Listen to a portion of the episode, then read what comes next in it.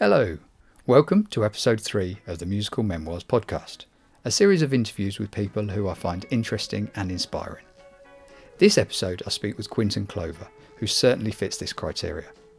He runs Canalan, an organisation that facilitates humanitarian projects in developing countries around the world. I met Quinton a few years ago in Ibiza through mutual friends and was fascinated when he told me what he did. Quinton tells me about how he started Canalan nine years ago in Thailand, when he helped raise a quarter of a million pounds to help 300 trafficked Burmese children, and how the organisation has since helped over 100,000 people, mainly kids, through various projects around the world. He tells me about their Girls Empowerment Project in Nepal, as well as education projects and the building of schools and safe houses in rural communities in Asia and Africa. We discuss how he finds new projects how they're funded, how they navigate problems with local officials, and how Canalan operate differently to a charity. As with the other episodes, we also play five tracks that Quinton has picked, and he tells me why each one means something to him. I hope you enjoy. I'm here with Quinton Clover, who runs the organisation Canalan. How's it going? Yeah, good. Thanks, Jamie. Good to good to see you again.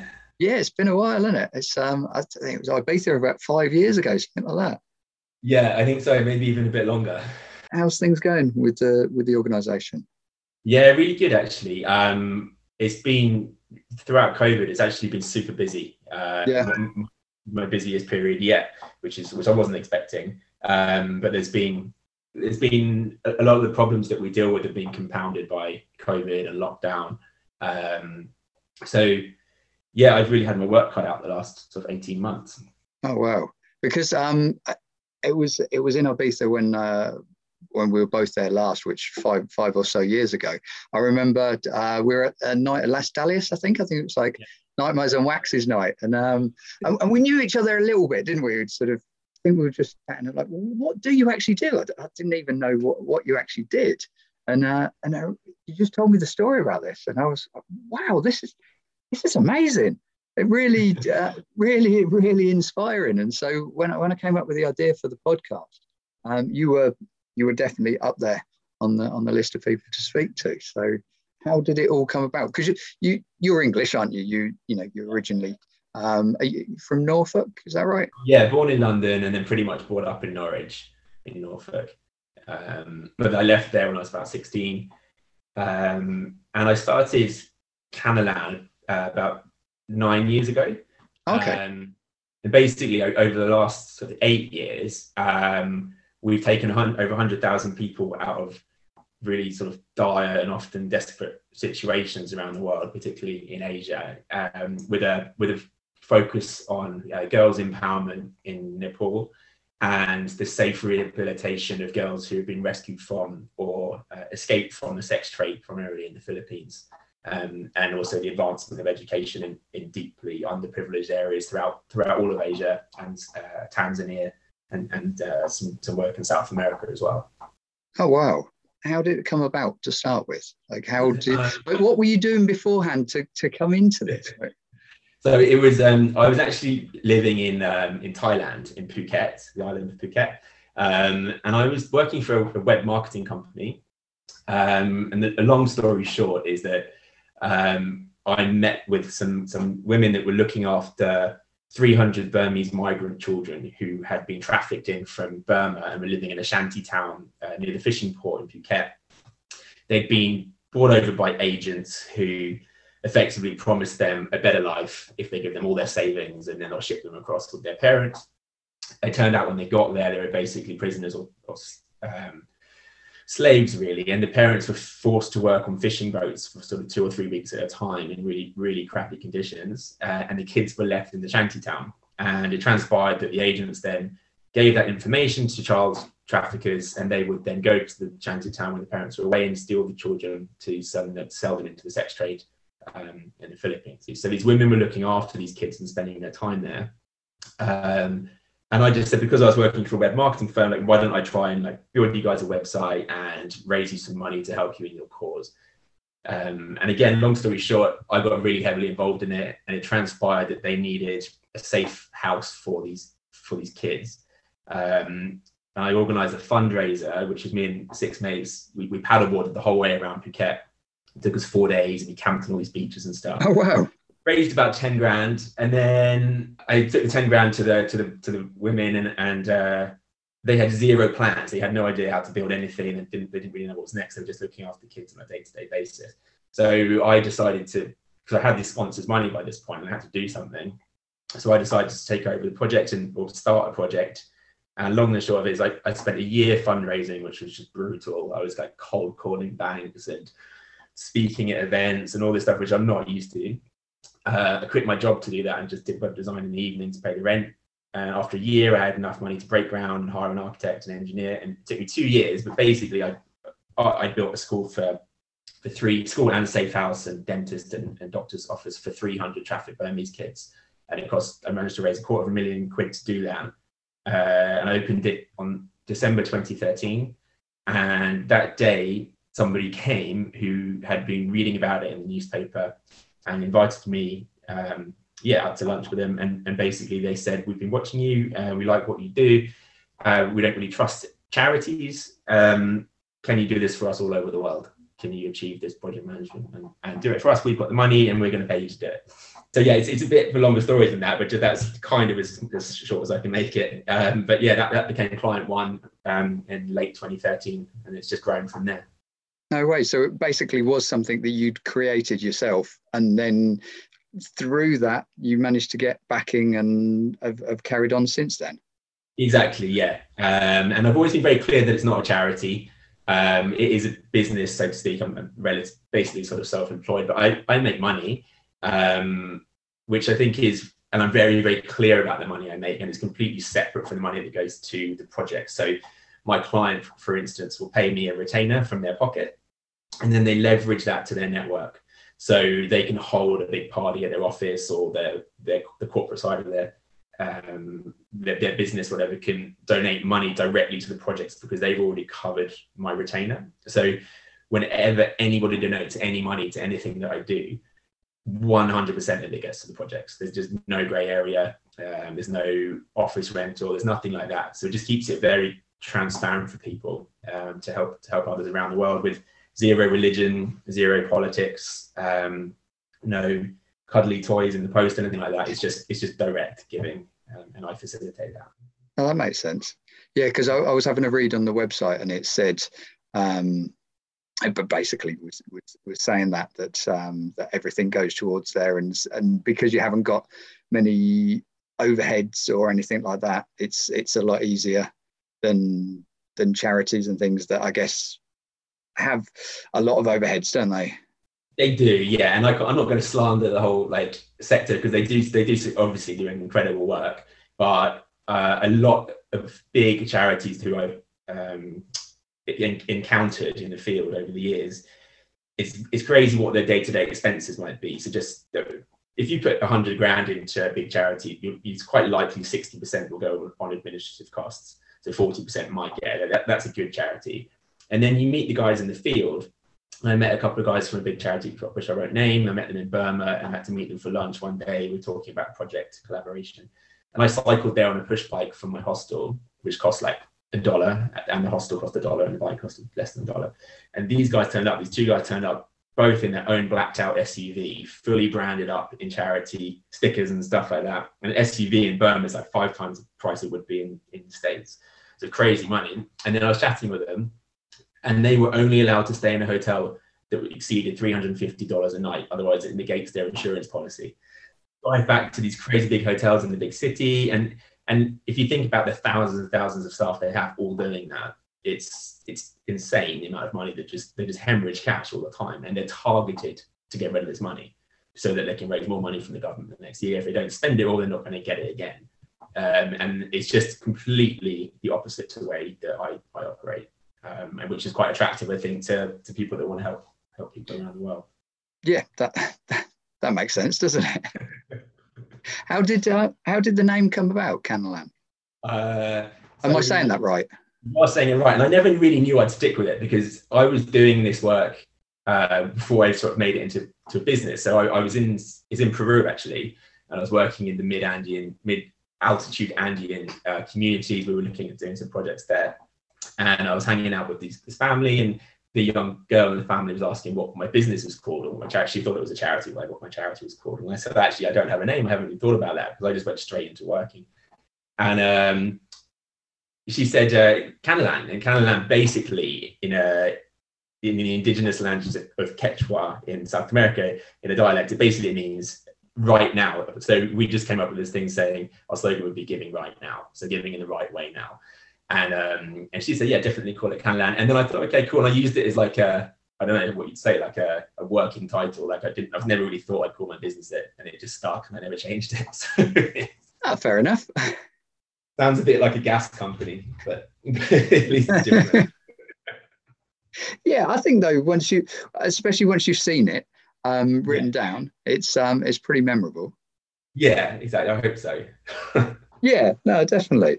Um, well, before we get into what different projects you've been doing and, and, what you've got coming up and what, what, what you've done in the past, um, should we should we start with the first track? Yeah, definitely. The, the um the the classic track that you couldn't live without. Okay, so I think this one's probably a bit cliche. I'm sure lots of people say it, but it's "Gimme Shelter" by the Rolling Stones. Amazing. Yeah, and it was I, I I was really fortunate enough to be in, I got invited by a friend to the Rio Carnival uh, maybe 10 years, more than 10 years ago. And it was, I was there for a month and the Rolling Stones were closing the carnival on the last day. And it was the biggest outdoor concert ever. Um, and it was a free concert. So there was like 2.5 million people on Copacabana Beach. It was just one of the best nights of my life. And this, this track obviously played and everyone went wild. Um, and I've always sort of listened to it since that makes sense. That's a pretty cool memory, isn't it? I, have heard that they did that gig, but to have actually been there, that'd have been pretty amazing. Yeah, it was a good night.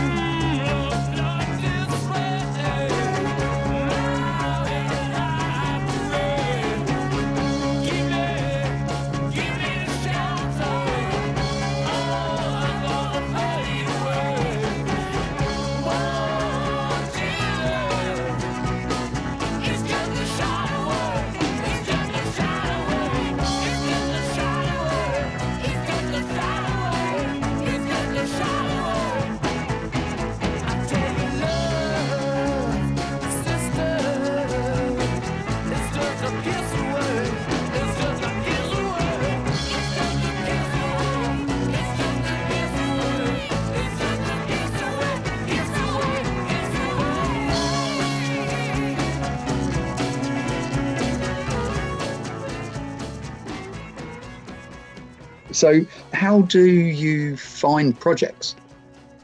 Um, so it's actually quite. I, I, do get asked this quite often, um, and the, the actual answer is there. There are a shitload of projects around the world that need help. I mean, it's it's it's, it's the, the more the more I travel, the more I learn, the more you see that needs help, and it's actually my job is to establish relationships with people that are already doing good work on the ground that um, are trusted individuals who whose basically whose heart is in the work that they're doing, but they lack any kind of funding or um, structure for growth.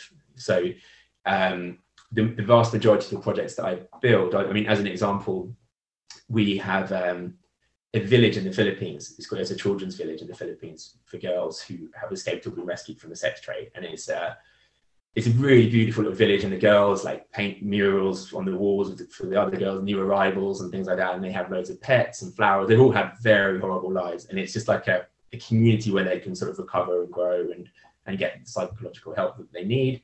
Um, and we built uh, there was a, a, guy working there on the garbage dump where most of these girls come from and he was a guy from switzerland and he devoted his entire life to helping these girls and he'd been there for maybe 15 years but didn't have the funding to, to move it forward. So he was visiting them in the slums and visiting them in various places which weren't safe. Um, and I met him, and then that's the sort of type of thing I do. You meet someone that's already doing something like that, and you kind of empower them or, or help them financially to move on to the next step. So we, we step in and build a village, which he now runs with a bunch of people, and all the girls are now in safe accommodation. And I wouldn't have been able to do that without meeting him. And How did you meet him? I was. Um, it was just after um, typhoon, hurricane. I always get that wrong. Had hit, had hit Tacloban uh, nine years, eight, eight years, seven years ago, something like seven years ago, and we were rebuilding a school in Tacloban. And then I heard about this guy. Actually, he, he lives in a place called Cagayan de Oro in the Philippines, which is a big city with a big garbage dump in it, 17 hectare garbage dump, uh, where, where all the, the, girls come from. And so I went over to, to chat with him, and I flew over there and, and, turned up, and I spent a couple of days there with him, and he'd learned the he learned the language. He obviously fluent in the language, and he lived on the slums with the girls for years, and and, and the families, not just the girls. Um, and he became a really integral part of the community, helping wherever we could. And uh, he, he's, a, he's a really amazing guy um, and we just we just hit it off and just we figured out what we could do together and what the next steps would be and, and that's when we we stepped in and, and, and, built the village. And we've gone on to build a big uh, lots of other things in the area to help help the girls. And uh, do you still have a hand in in the running? Yeah we do. We have a lot we have a lot of um, we I try not to overstep the mark because I, we we I've built um, now over 35 big projects. And it's all, all of those projects are, are, partnering with an individual like this guy in the philippines. And they really know what they're doing. And they and, and it's them. I take the lead from them 99% of the time um, because they've been doing it for so long already. And it's and I, i'm really anti big or, or western organizations or whatever it may be charities heavy going in with a heavy foot and saying this is what you need. I, I, can, I listen from the community and, and, and we figure out what's actually necessary. Because as i mentioned before with these charities that are targeted to spend money they will just puke projects all over a country without any thought. They will literally they'll just we have to spend this much so you need a school you need this you need this. And you visit it again the next year and it will be a pub. Like it's, it's just not there's not as much they don't listen to the communities as much as they should in, in my opinion in, in, a lot of cases. So yeah i do have a hand in it and, and I, I, know every, nearly every girl and boy in all of all of our projects and, and we monitor their progress and things like that and we and i visit i'm pre-covid I, I would be at all the projects at least once or twice um, a year. So i'd be in asia and africa and, and south america for about six six months of the year normally. Oh wow. So it's it's it's definitely keeping you busy then. Yeah, yeah, but I, I, love it. I can't imagine doing anything else now. Um, but it's it's it's definitely not without its downsides because you see some really really dark stuff and the way that humans treat their children, and it's the more good you do, the more horrors you see. Um, so I'm very happy to do it, but it would be it would be fantastic if if no one had to do it. Yeah, that makes sense, doesn't it? How is it funded then? Um, so it's funded by um, my clients essentially, um, and they have a budget that they wish to spend every year, and then I research the projects, run due diligence on projects, and then I propose them to my clients, say once once or twice a year, a list of projects which I, I'm confident in and are ready to go with, um, and are going to lead them in a, in a fully self-sustaining manner. And then my clients will basically approve them or not approve them. Um, and very often they everything, everything's approved, um, and then the funding comes directly from them, from their accountant, to the project account that we set up on the ground. So the money never ever comes via me. I, I make a very clear point of that. I don't ever want to touch money that's for the projects. Um, so it's just it's a very clear direct transaction that's sort of in line with the with the project timeline and the and the budgetary release dates. Um, so yeah, it's actually really simple um, compared to a lot of other ways of doing things. That makes sense, and and good to keep yourself out of it. I mean, the thing is about this working in this sector. I mean, I've been fortunate; I've never, I haven't had any problems. But if you if you make the slightest mistake in a charity sector, it's you are it's well, people are always looking for faults. Essentially, like, well, how can he do this? Like, how can he be doing all this good work? Like, where's the catch? And then you look at, say, bankers who are completely screwing people over on a day-to-day basis, and no one says anything. So it's, yeah. it's way harsher when they look at this sector. So you've got to be very, very careful because obviously it's all about trust and reputation, um, and it's and, and so because of that, I just don't want any grey areas. So I don't want the money coming by me or, or, or anything like that. Just to keep it, people can literally look at the accounts whenever they want to, and yeah, I just just trying to keep it simple and transparent. So going back to the music, so yeah. the last track that made a real impact on you. Yeah. Um, so the last track that made a real impact on me is um, it's kind of like um, a, a while ago. I, I, actually heard it the first time. I think uh, at Cafe Mambo in Ibiza, and it and it was cool. And I think like I don't know if you know um, lovely Laura, the saxophonist. She, yeah, she was, yeah. Um, and it, it's I never can say it right, but it's Klingande Jubel, and um, but I actually I'd, I'd, forgotten about it, and it's kind of cheesy. But I was at a festival about a month ago, and it was the first festival that we'd been at in like two years, and I hadn't seen my mates in two years, and it was just like it was really cool for everyone to be there, and it was hammering it down with rain and really muddy. Uh, but this song came on, and there was a different saxophonist there, and uh, everyone just was, was just such a cool, happy moment in the rain, and everyone was having such a good time. Um, and that was, the last time I heard it again. It was about, about a month ago. But it just makes you realize how much we missed out on the last two years of like being together with mates and parties and, and, and I don't know, like Ibiza, things like that. So yeah, that, that kind of made an impact on me when I heard it again uh, last month. Oh, brilliant! Yeah, funny enough, when when you said the name, it's um, the only reason I know it is from from lovely Laura playing it in, in Ibiza. Yeah. um, I don't I don't know her, but I just I just that was the first time I, I'd seen it. I think.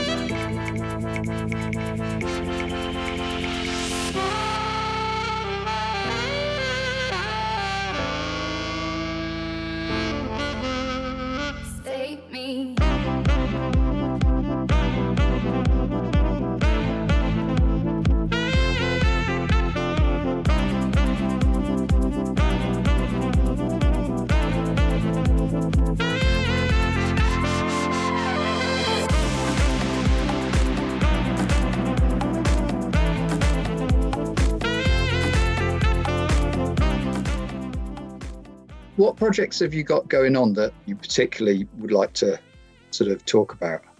Um, so we've got about four construction projects running at the moment. Um, but what often gets overlooked is what's called a soft program in these countries, and that's something that's got no construction whatsoever involved in it. Um, and that is a, a 10 year girls empowerment program that we're running in rural Nepal. We're in our fourth year of it now, and we've reached um, well over 10,000 young women. And the, the, the women in, in, and especially the girls in rural Nepal get, get a really tough time. Um, often when it's their monthly period, they're forced to stay in a hut with the animals uh, in, in the end of the garden. There's no human contact. They're only allowed water to drink. Um, and they're in absolute disgrace. And they've got no idea. I mean, they, they've, they've just reached adolescence, which is scary enough already confusing enough and they don't know what's happening to their bodies. No one tells them what's happening to their bodies, but they're just forced to stay in a hut until their period's over.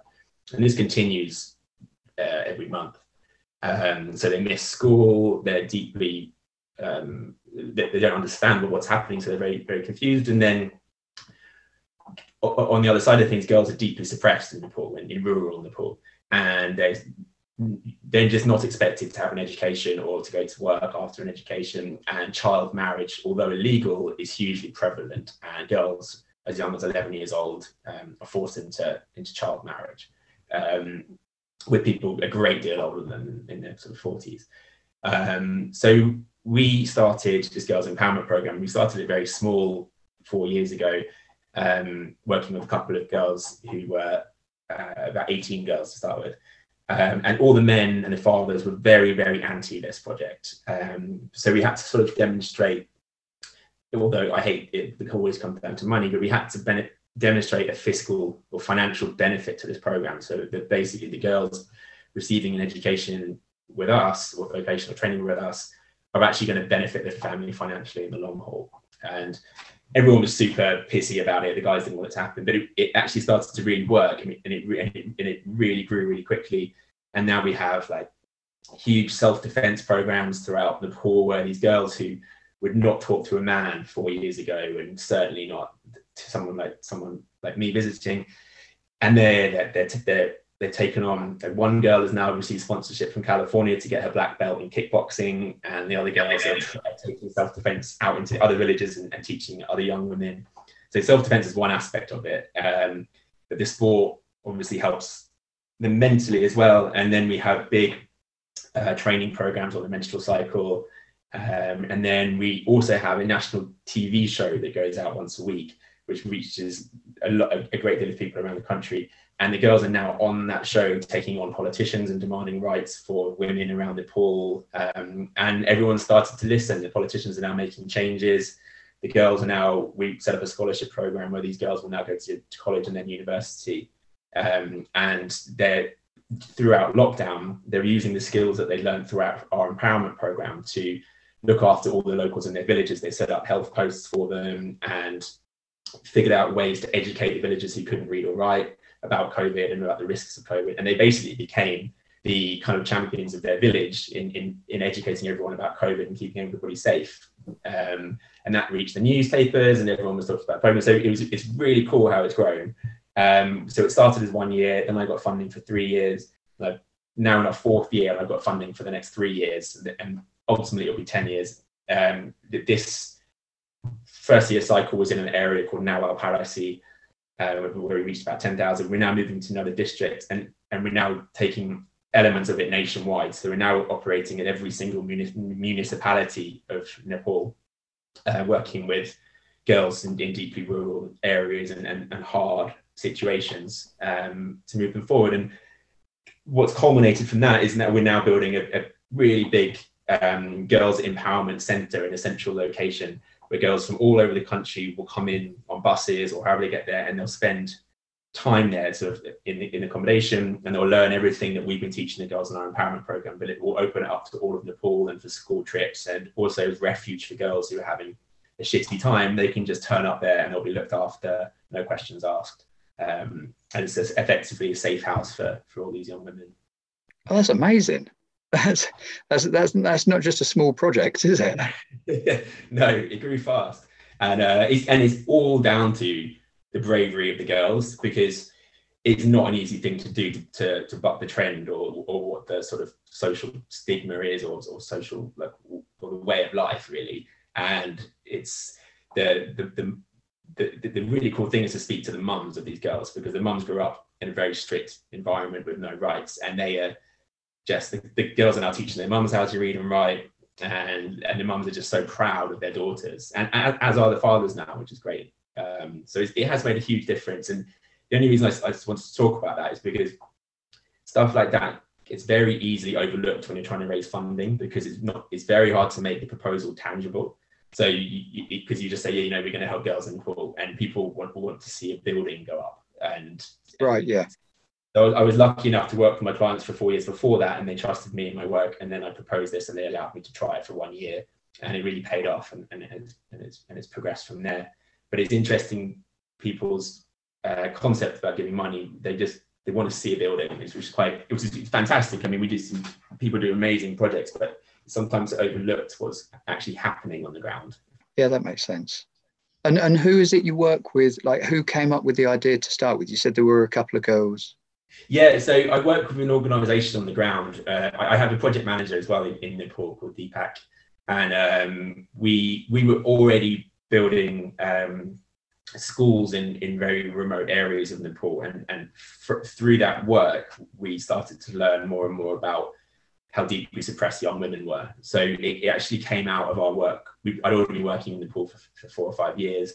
And um, the, more we worked, the more I worked there, the more you could see that girls were not getting an equal footing in, in the rural areas uh, in terms of education or career prospects or even just day to day life. I mean, effectively, when you get married in these areas, you're you're a slave to your husband. You can you, are not supposed to do anything. You just stay at home and you, and you cook.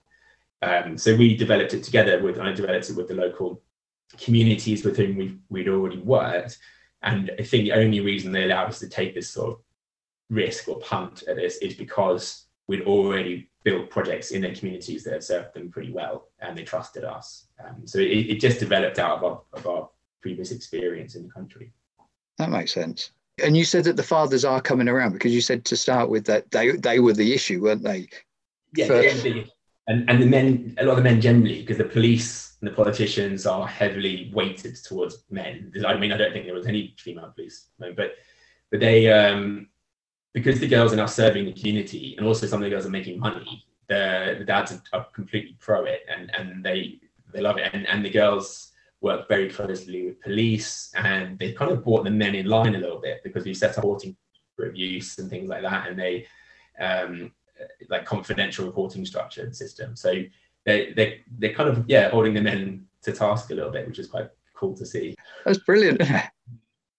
What a reversal in four years yeah it, it, has been and i hope it continues to grow. Like other other as i say we're taking it nationwide and other other communities want us to move into those areas.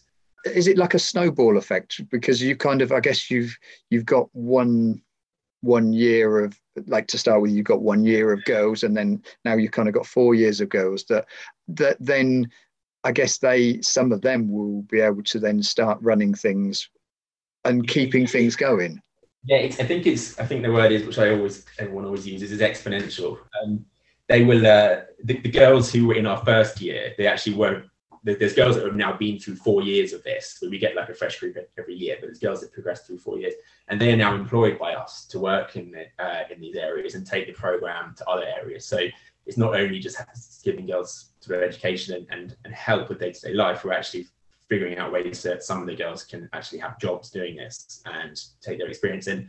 When we're working in areas where we don't have that much previous interaction or experience, it really helps us to be able to bring the girls in to speak to the community and speak to the other young women because I mean, who am I? Like, but they, if they can see their peers from another region and how and what they're doing and playing football and all this stuff, it's, it's a lot easier to talk to to the to communities like that. Um, and, and and they're the evidence really. They're the proof that the empowerment program is worthwhile. Yeah, that makes sense, doesn't it? yeah, so it's, it's quite cool. So it's, it becomes bigger. It's going to, I, I hopefully it, it's, it's going to work nationwide and it will be again on the basis of the girls' courage and, and their drive really. That's, that's pretty special, isn't it? Yeah, I, I, I'm very happy with it. Yeah. Going back to the, the tracks that you've picked. Yeah. A track that gives you goosebumps. It's this one. Uh, I always used to listen to this. I think when I was kind of like hungover and like like it was all it's uh, i'm not sure, sure why it's always just really resonated with me it's not exactly a dance track um, but gregory alan isakov uh, if i go i'm going this house she's holding secrets got my chain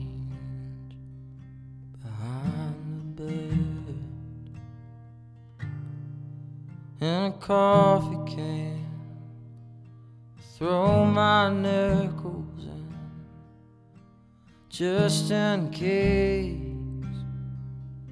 I have to leave. And I will go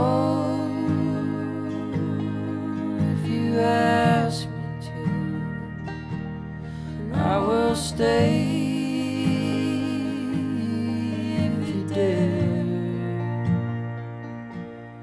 if I go, I'm gone shameless.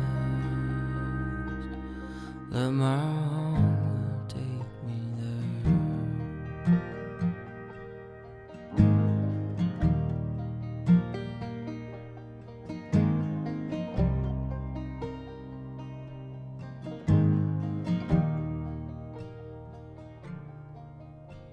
This house is quiet talker.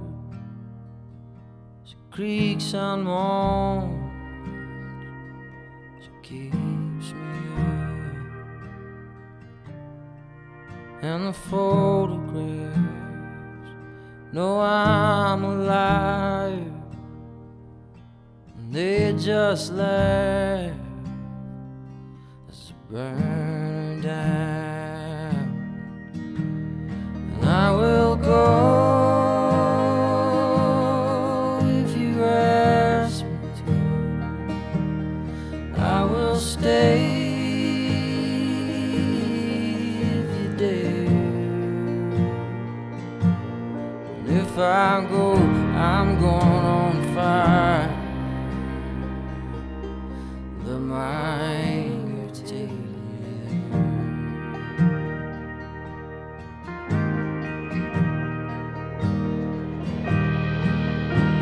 the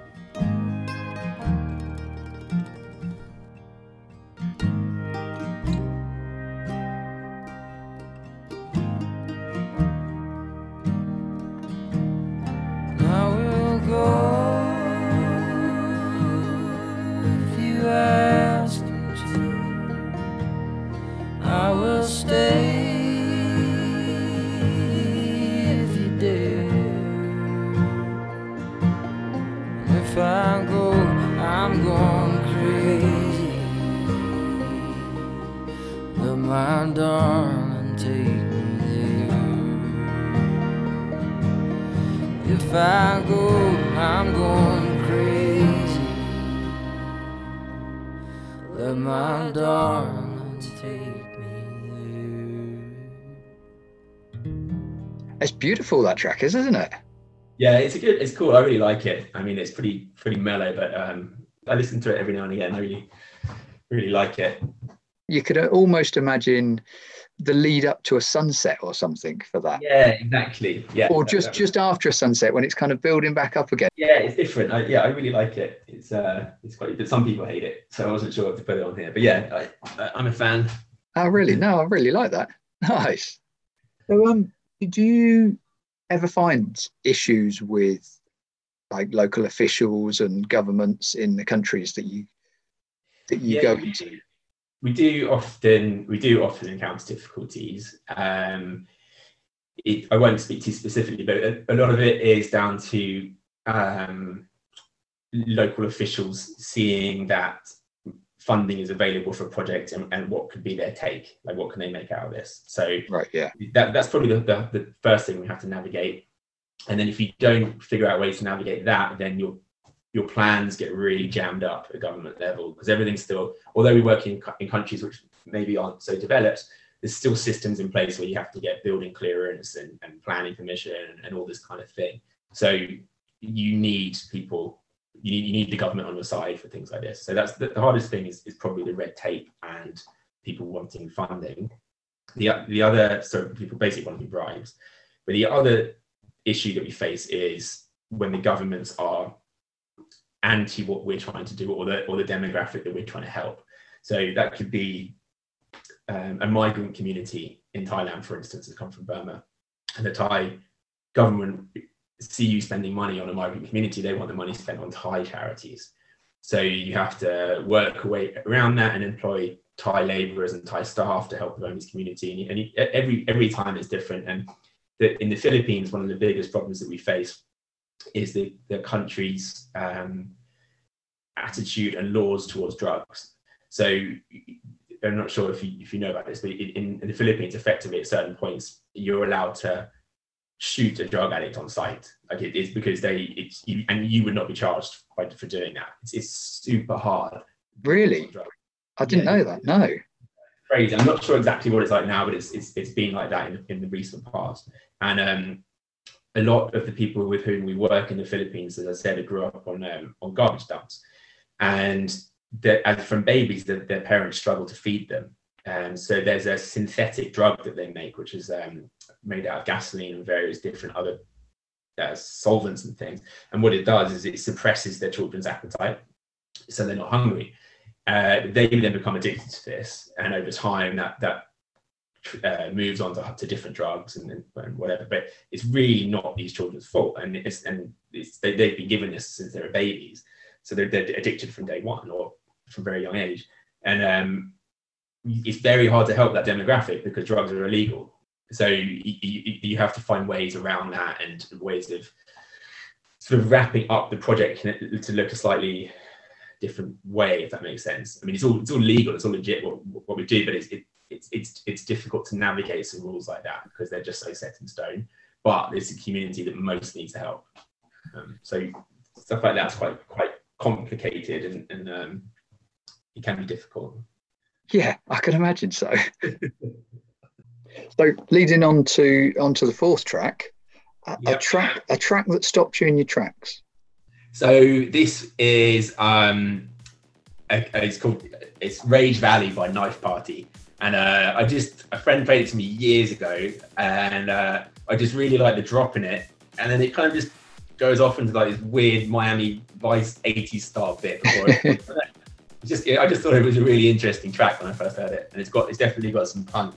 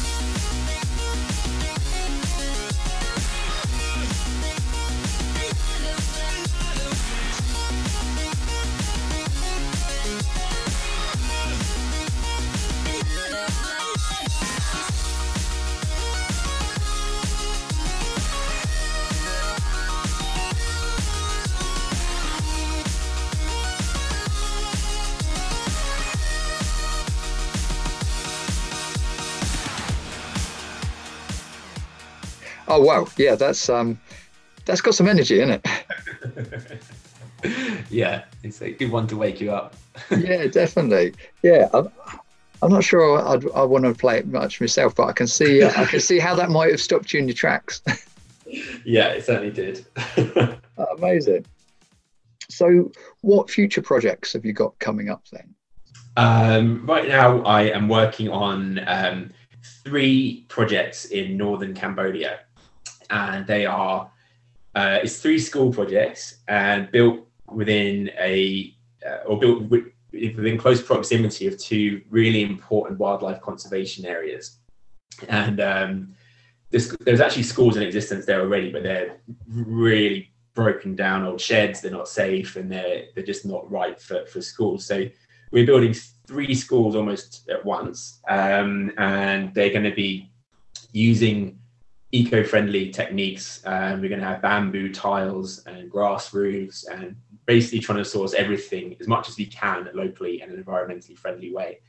Um, and then we're partnering up with the conservation areas who are going to be working in the communities and in the school to uh, firstly educate the kids on protecting their environment um, and the wildlife around them, but also figuring out ways to um, help the community work in conservation areas and develop um, develop jobs for the for the community and the children in future. So it's quite. I'm really passionate about this one. I'm really I'm really looking forward to it because often in, in the areas that I work, unfortunately, it's hard to put uh, sort of eco-friendly projects ahead. I mean, it's, it's hard to make them eco-friendly at times because we it, it's just not the although it's very important, it, it's the safety of the children is the first thing we have to deal with, and, it, and it's as quickly as possible. Sometimes we have to build something, and and often it won't be. It, it will have an environmental footprint that perhaps I'm not happy with. I mean, it's not huge, but it would be it would be cool for that not to be a thing. So I'm working towards that at the moment, trying to make our projects as green as possible. Um, and this will be the first time it's almost completely neutral, which is which is great. But plus, it's it's going to help the uh, conservation area in years and years to come, and then educate the kids on what's important about protecting that area.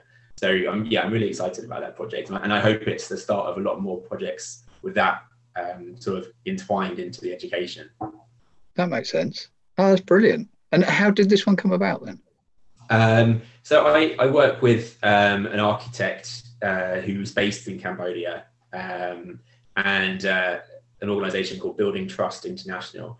And they are, so basically, since COVID's hit, um, I haven't been on the ground. So I, I'm very reliant on people I work with to to help to help me. And he he actually proposed these projects to me, and he, he's really passionate about it. Um, so it, it, was through, and, and we, I've worked in Cambodia in the past with him and on other projects, and, and he brought these projects to my, my attention. Um, and uh, it's it, it's 98% signed off. I'm just waiting on a few things, um, but hopefully we'll break ground by December on, on, the first one. Amazing. Yeah, I'm looking forward to that. And, and they're in, in a really cool style. The buildings they're um, they're a circular building um, with a sort of wavy grass roof, and it's, it's, it's actually in line with how buildings used to be made in the area. And so it's kind of bringing it back to its roots a little bit and some traditional building methods, but with a with a much more modern standard uh, applied to it. Yeah, well, that makes sense. That sounds like a great project. Yeah, I can't wait. So, so that we've got that coming up, and then um, we are just about to finish a nursery uh, for kids that are about three years old uh, on the in Mae Sot in Thailand, which is on the Burmese border. So these are Burmese migrant children, um, and that's a really nice design. It's we've got an integrated climbing frame. So the outside of the school, eh, outside the nursery, is one giant climbing frame encapsulating the nursery with slides and swings and things. So it's it's, it's super fun and bright building, and often in often fun and brightness gets neglected in charitable projects because it's just all about functionality.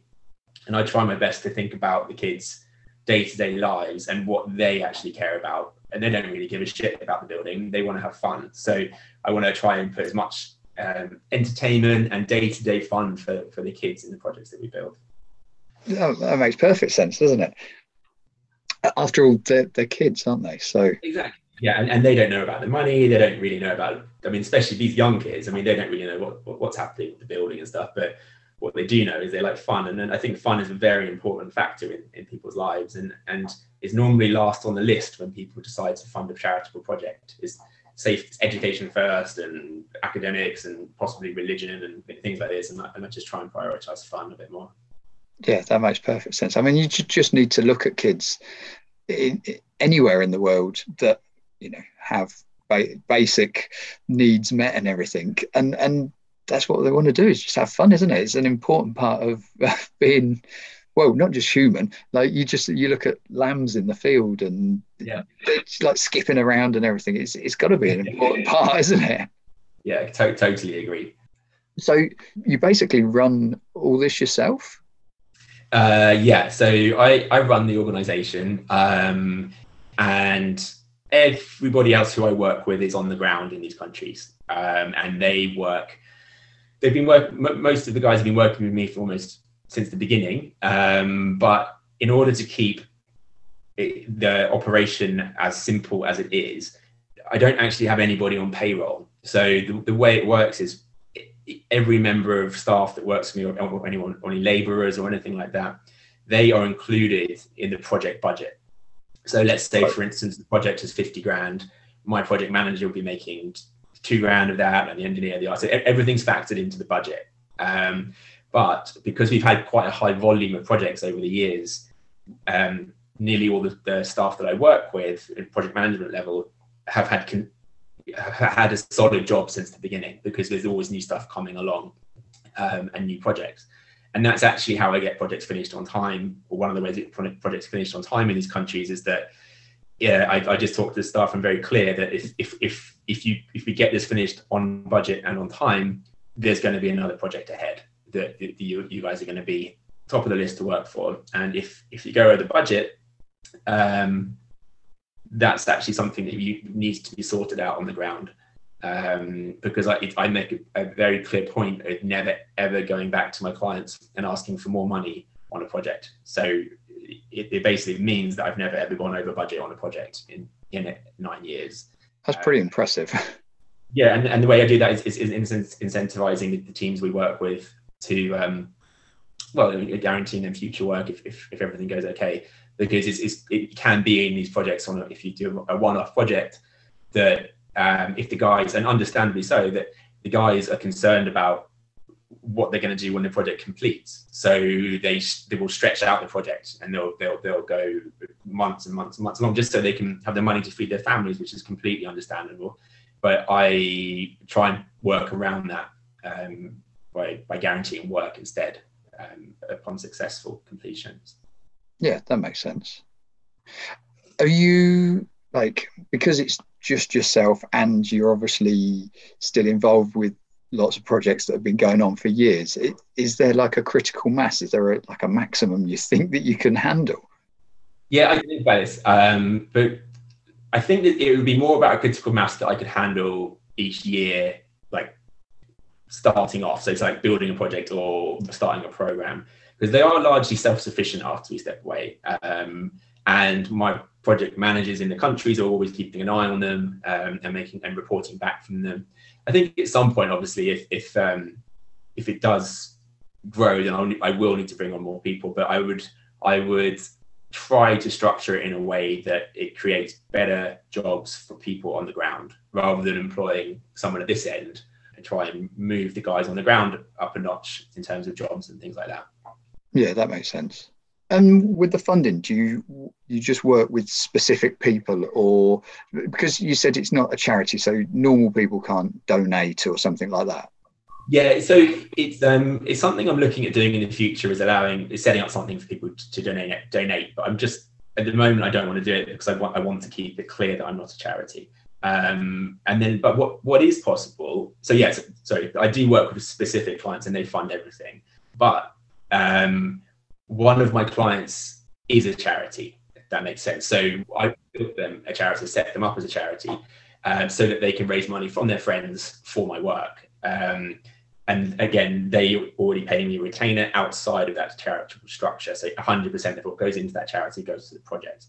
And all the projects they do are my projects. Um, so when someone does want to donate or, or has a little bit of money or they want to do a fundraiser or something like that, then I always ask them to donate to that charity. Um, Right. And they can benefit from knowing that all that money is going to go to our projects, and and, and and by giving to a charity, you can claim gift aid and things things like that. And Uh, where, where's where is that one based? that's based in London. It's called it's called Indigo Children's Fund. It's my client, but it, I, I run the website and I, I I build all the projects that are on there. It's just a way. It's just a simpler way for them to be able to raise money from their from their communities, and and also it's a good way. It's, a great place for me to direct people to to donate money. And um, I don't know if you know uh, John, Johnny Lee, um, who does uh, DJ last night, DJ saved my life. yeah, so he, he very generously raises money for us throughout through his projects. Uh, the, there was the big, for, uh, was it la- earlier in this year that sort of Carl Cox playing lots of individual DJs of thousands around the world doing your own fundraising event, playing a set, um, and uh, he donates to Indigo Children's Fund because he needs to, he gives the money to a charity and then that and then I use that money on, on the projects. Um, so in short, yeah, I, I I really only work for a couple of a couple of clients, and I don't take donations myself. And you and yourself, you where, where are you based?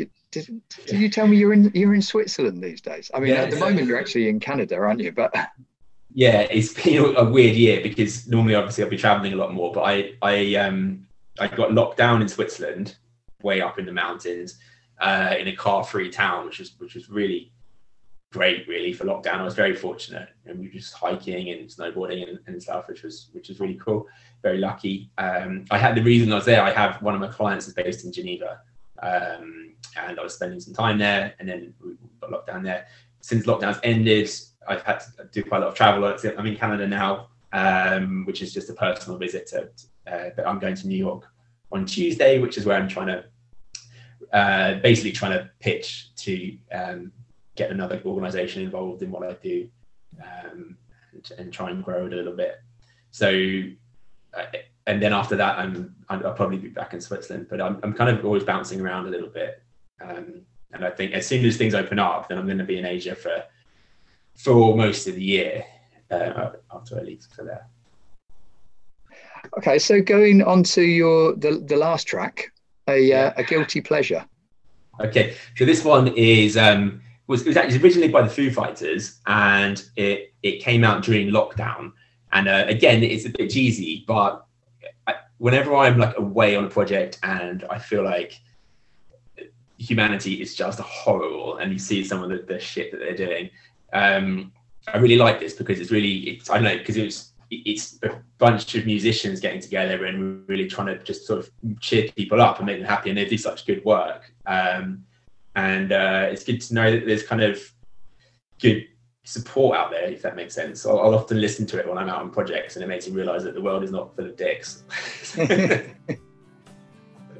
So which which version is it? oh, sorry. So it's actually Live Lounge All Stars um, and Times Like These.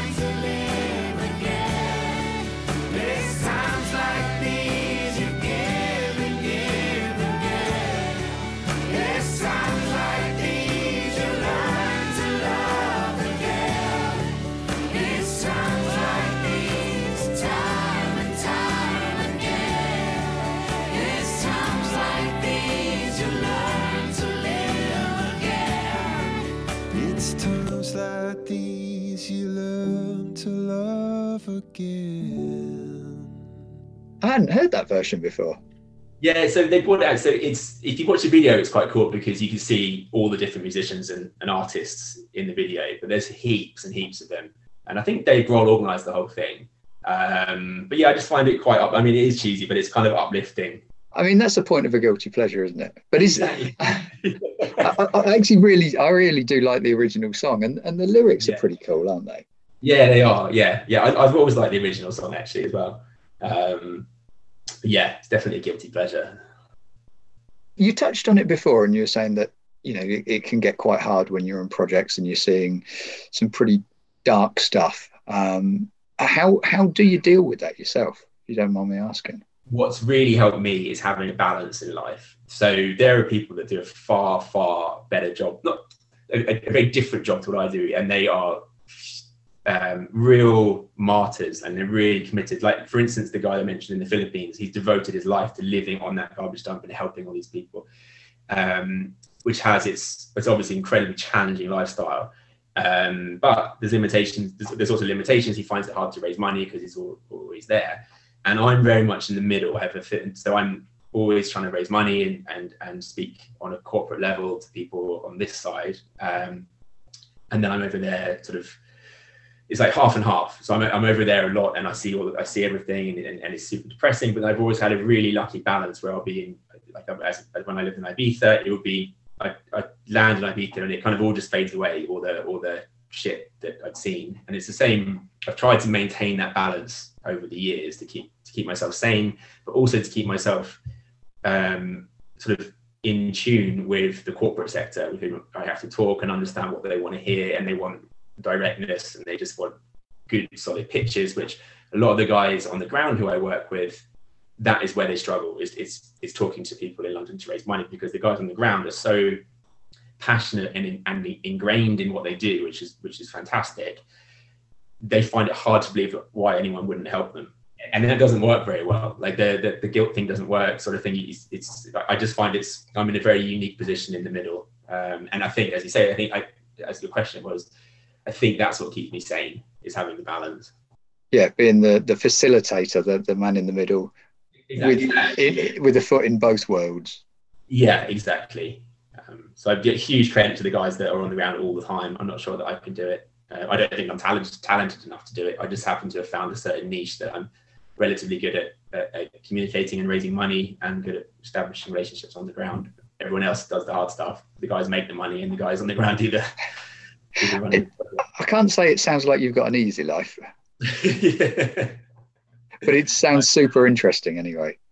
yeah, thanks, mate. Um, And and and again, like from that conversation we had at Las Dalias, and, and for what you've just been telling me now, super inspiring. Really, okay, I, I take my hat off to you. Thanks, mate. I'm, I'm super happy to do it, and uh, hopefully I'll be doing it for the next 40 years. Yeah, I hope so. So if people want to find out more, Yeah. what what's the best place for them to go? Uh, so um, kanallan.com, so it's K A N A L L A N.com. Um, that's where you can see all the projects. And I'm actually just launching a new um, program, which is like a, a Kanallan partnership program. So what it is is instead of having clients that donate huge amounts to projects, I want to open up my work to a much larger audience of people that might want to support at lower levels of funding.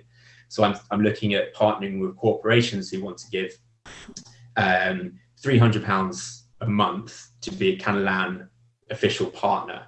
And then as part of that, you'll be supporting every single project that we do.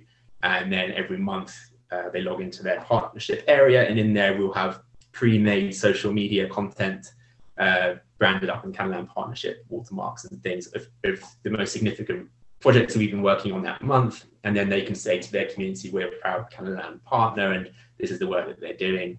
Um, so I'm just trying to, that's, I'm launching that next week actually. Um, and again, that, that's on the website. But I just like, and so many people always ask, how can they help? And the, the client level is, is quite high in terms of funding and what they provide. And I, I want to give other organizations a way of helping directly without necessarily becoming a client. So what sort of people or what sort of organisations are you Really, aiming that at? Anybody that potentially has looked at giving to charity in the past or has given to charity in the past and they don't really see the results. So doing it this way, if you're a corporation, you, it's, to only give £300 a month is not a great deal, but utilize our content and be a part of the overall objectives of, of what we do, um, which really does look good for the business, but also it makes you a part of something. And if you were just to give £300 a month to a big charity, you really wouldn't know where that money is going. And you would get, you possibly get a newsletter and some pens in the post, which cost money and things like that. But you, that 300 is a complete drop in the ocean. This, you know exactly where it's going and you're helping that individual project or that individual project. Um, and then you can feed that back into using your social media and your PR and, and hopefully your staff are proud of it. And it's, you're, you're actually a real part of something and you know why you're giving the money. Right, So yeah. that's the plan. And if anybody wants to get involved with that, um, there's there's a contact on like form on the on the website. Yeah, There's a contact form on the website, and for now, it would be great if people just drop me a message if they're interested, because we're actually officially like launching the, the partner program page and, and, and sort of uh, membership system uh, early, early next week. Um, so then it will be on there then. Oh, brilliant. Um, the Indigo Indigo Children. Children's Fund. Um, that's yeah, it's a UK registered charity. Any money that gets put into that, it, it 100% will go on our project. There, there's just there's nothing else. There's no admin, nothing. So that that's just indigochildrensfund.com. Um, and on there, yeah, you can see you can see all the projects as, um, as they develop, and you can see all our past projects on there. Um, and uh, yeah, if, if anyone would like to get involved, then and, and- doesn't want to become a client or anything like that, then if it's one pound or ten pounds or hundred pounds, it, it, it all really helps. Amazing. Oh, great. Oh, well, thanks for this, mate. It's, Yeah. it's been really good to chat to you again, and, and and amazing to hear how much it's grown since since I saw you five or six years ago. Yeah, it's really good to chat, mate. and Hopefully we can uh, hope we can catch up in person soon. Yeah, definitely. Thanks, mate. Cool. Cheers, mate. Bye bye. I hope you found this interview as interesting and as inspiring as I did. I really had to stop myself from saying wow too many times during it. There are some really interesting videos about the Girls Empowerment Programme he was talking about in Nepal on their website, kanallan.com, which is K A N A L L A N.com, as well as videos and pictures from many of the other projects they've helped facilitate. If anyone feels like donating to help their work, please visit indigochildrensfund.com or get in touch with Quinton himself via the Kanallan website if any business wants to become a Kanallan official partner. I've posted the links to each site in this episode description. Episodes 1 and 2 of this podcast are still available wherever you found this one. I'll be back in a month or so time with another interview with someone who I find interesting and inspiring. Until next time, take it easy.